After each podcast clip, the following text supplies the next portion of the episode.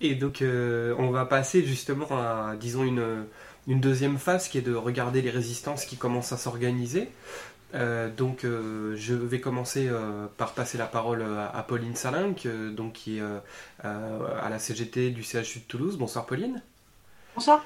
Et donc euh, Pauline qui a été euh, impliquée notamment dans la préparation de la mobilisation du 7 euh, novembre à Toulouse. Est-ce que tu peux nous dire déjà quel est l'état des lieux dans les hôpitaux sur l'ampleur de l'épidémie, c'est-à-dire comment ça se passe pour les personnels, puisque on a du mal à faire le tri dans les informations pour savoir si effectivement les hôpitaux sont débordés ou voilà un peu comment ça se passe la réception de cette deuxième vague de l'épidémie dans les hôpitaux. Donc effectivement, on terminera sur le 7 parce que ça va être plus enthousiasmant que euh, les chiffres que je vais un peu donner sur euh, l'état des hôpitaux. Euh, donc il se trouve qu'aujourd'hui, on a atteint en termes de nombre de patients hospitalisés le pic du mois d'avril lors de la première vague. Donc on est à 32 000 patients hospitalisés dans les différents hôpitaux et à presque 5 000 hein, cas d'hospitalisation en réanimation. Donc évidemment une situation qu'on craignait, qu'on redoutait et qui est en train de se dérouler. Euh, et qui est accompagné de faits tout aussi graves euh, qui sont que euh, pour pouvoir accueillir ces nombreux patients en hospitalisation classique, mais également en réanimation, la plupart des hôpitaux ont déprogrammé entre 30 et 80% de leur activité, on va dire classique, mais classique, mais vitale pour de nombreuses personnes, mmh. de chirurgie cardiaque, de chirurgie pour des patients atteints du cancer, faut savoir que nous, par exemple, sur Toulouse, on n'avait même pas atteint le, rattrapage du mois de mars en chirurgie cardiaque et qu'à nouveau, de nombreux patients euh, ont été déprogrammés. Donc, évidemment, une situation qui est catastrophique sur, euh, euh, sur le terrain. Alors, moins sur les aspects de manque de matériel, masques et compagnie, mais qui a des conséquences dramatiques pour la population qui, dans, dans une semaine, dix jours, risque de ne plus pouvoir être accueillis à l'hôpital, euh, le tri a commencé de fait, parce que quand vous déprogrammez des opérations qui sont euh, pourtant vitales euh, pour des patients, c'est des pertes de chances de vie, c'est des décès à la clé, on a vu au mois de mars. Donc c'est cette situation-là dans les hôpitaux, avec évidemment un personnel épuisé, parce que pas remis de la première vague du fait de ne pas avoir pu prendre tous ces congés aussi cet été parce qu'il fallait rattraper tout ce qui n'avait pas été fait pendant, pendant la première vague. Donc forcément, la situation, elle est, elle est très difficile sur, euh, euh, sur le terrain, d'autant plus que euh, la rage et la colère sont évidemment présentes, parce que malgré toutes les promesses qui avaient pu être faites par le gouvernement, malgré le jour d'après qui serait plus jamais comme celui d'avant, rien n'a été fait, pas un lit n'a été créé, pas un personnel n'a été embauché réellement. Et de fait, on se retrouve aujourd'hui avec moins de personnel et moins de lits, tout simplement parce que de nombreuses personnes qui étaient venues renforcer lors de la première vague ont tellement été dégoûtées de la manière dont elles ont été traitées, et eh bien, elles ne reviennent pas. Elles reviennent pas parce que euh, euh elles voient, pas, elles voient pas les perspectives, elles voient pas euh, où on va, et surtout, les gens n'en peuvent plus de, se tuer au boulot. Les collègues, les collègues sont épuisés. D'accord. Et quelles revendications mettez-vous en avant dans cette situation alors? Bah, les revendications, elles sont, assez simples. C'est euh, Olivier en parlait tout à l'heure.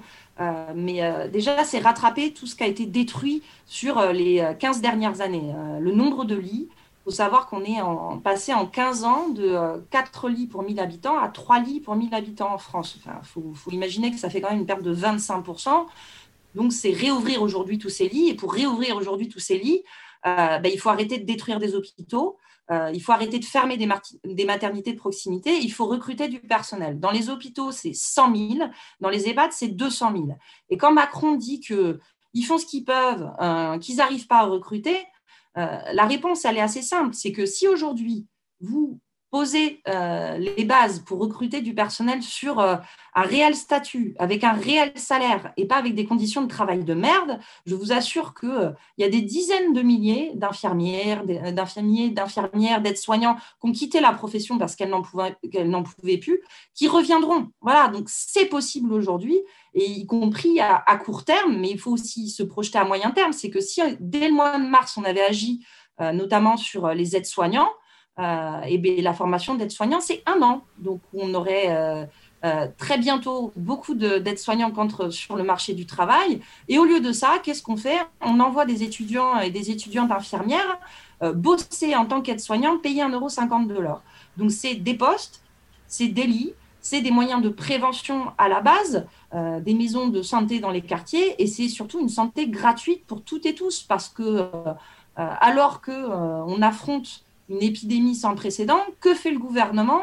Euh, il impose 18 euros euh, pour les personnes se rendant aux urgences qui ne seront pas hospitalisées derrière. Il faut savoir que quand, par exemple, votre gamin euh, il tombe, qu'il a besoin de trois points de suture, ben, vous allez aux urgences, il est recousu, et puis en fait, il n'est pas hospitalisé derrière. Donc, il faudra payer. Donc, rendre la santé gratuite, c'est aussi une, question de, santé publique, parce que si ce n'est pas gratuit, s'il faut payer, toutes les personnes qui n'ont pas les moyens, eh ben, elles ne vont pas se faire soigner. Euh, au début et elles débarquent qu'à la fin quand leur situation elle est, euh, catastrophique. Donc c'est évidemment euh, rendre, rendre la santé gratuite. C'est toutes ces histoires de jours de carence qui poussent les personnes à aller travailler malades. et ça, c'est quand, même, quand même assez terrible. On a dû à nouveau bagarrer au début de cette seconde vague pour que, notamment au niveau des personnels hospitaliers, il n'y ait pas de jours de carence, que ce soit en cas de Covid avéré ou en cas de, de suspicion Covid. Donc, ce n'est pas vrai qu'il n'y a rien à faire en termes de revendications. Je parle uniquement de celles qui concernent l'hôpital, hein, euh, la santé aujourd'hui.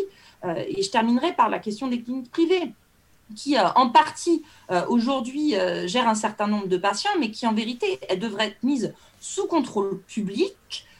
et les personnels des cliniques privées sont nombreux et nombreuses à vouloir aussi travailler. Il y en a quand même, c'était l'absurdité du système, une bonne partie qui avait été mise en chômage partiel pendant la première vague, mmh. alors de l'autre côté, dans les hôpitaux publics, les personnels n'arrivaient pas, euh, pas à s'en sortir. Et, euh, le dernier mot, c'est euh, la question de la sécurité sociale. Aujourd'hui, toutes les attaques, notamment via le, plan, le projet de loi de financement de la sécurité sociale, qui détruisent in fine la sécurité sociale, doivent cesser.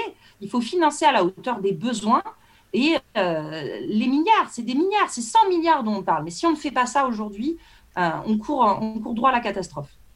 Merci. Et euh, du coup, euh, il y a des mobilisations qui commencent, même si c'est encore euh, des tâtonnements, on va dire. Alors, on va regarder quelques images des manifestations qui ont été organisées ces derniers, ces derniers jours dans la santé, qui montrent qu'il est possible de lutter et de revendiquer. Donc, en particulier, la manifestation organisée à Toulouse, tu en reparleras après, j'imagine.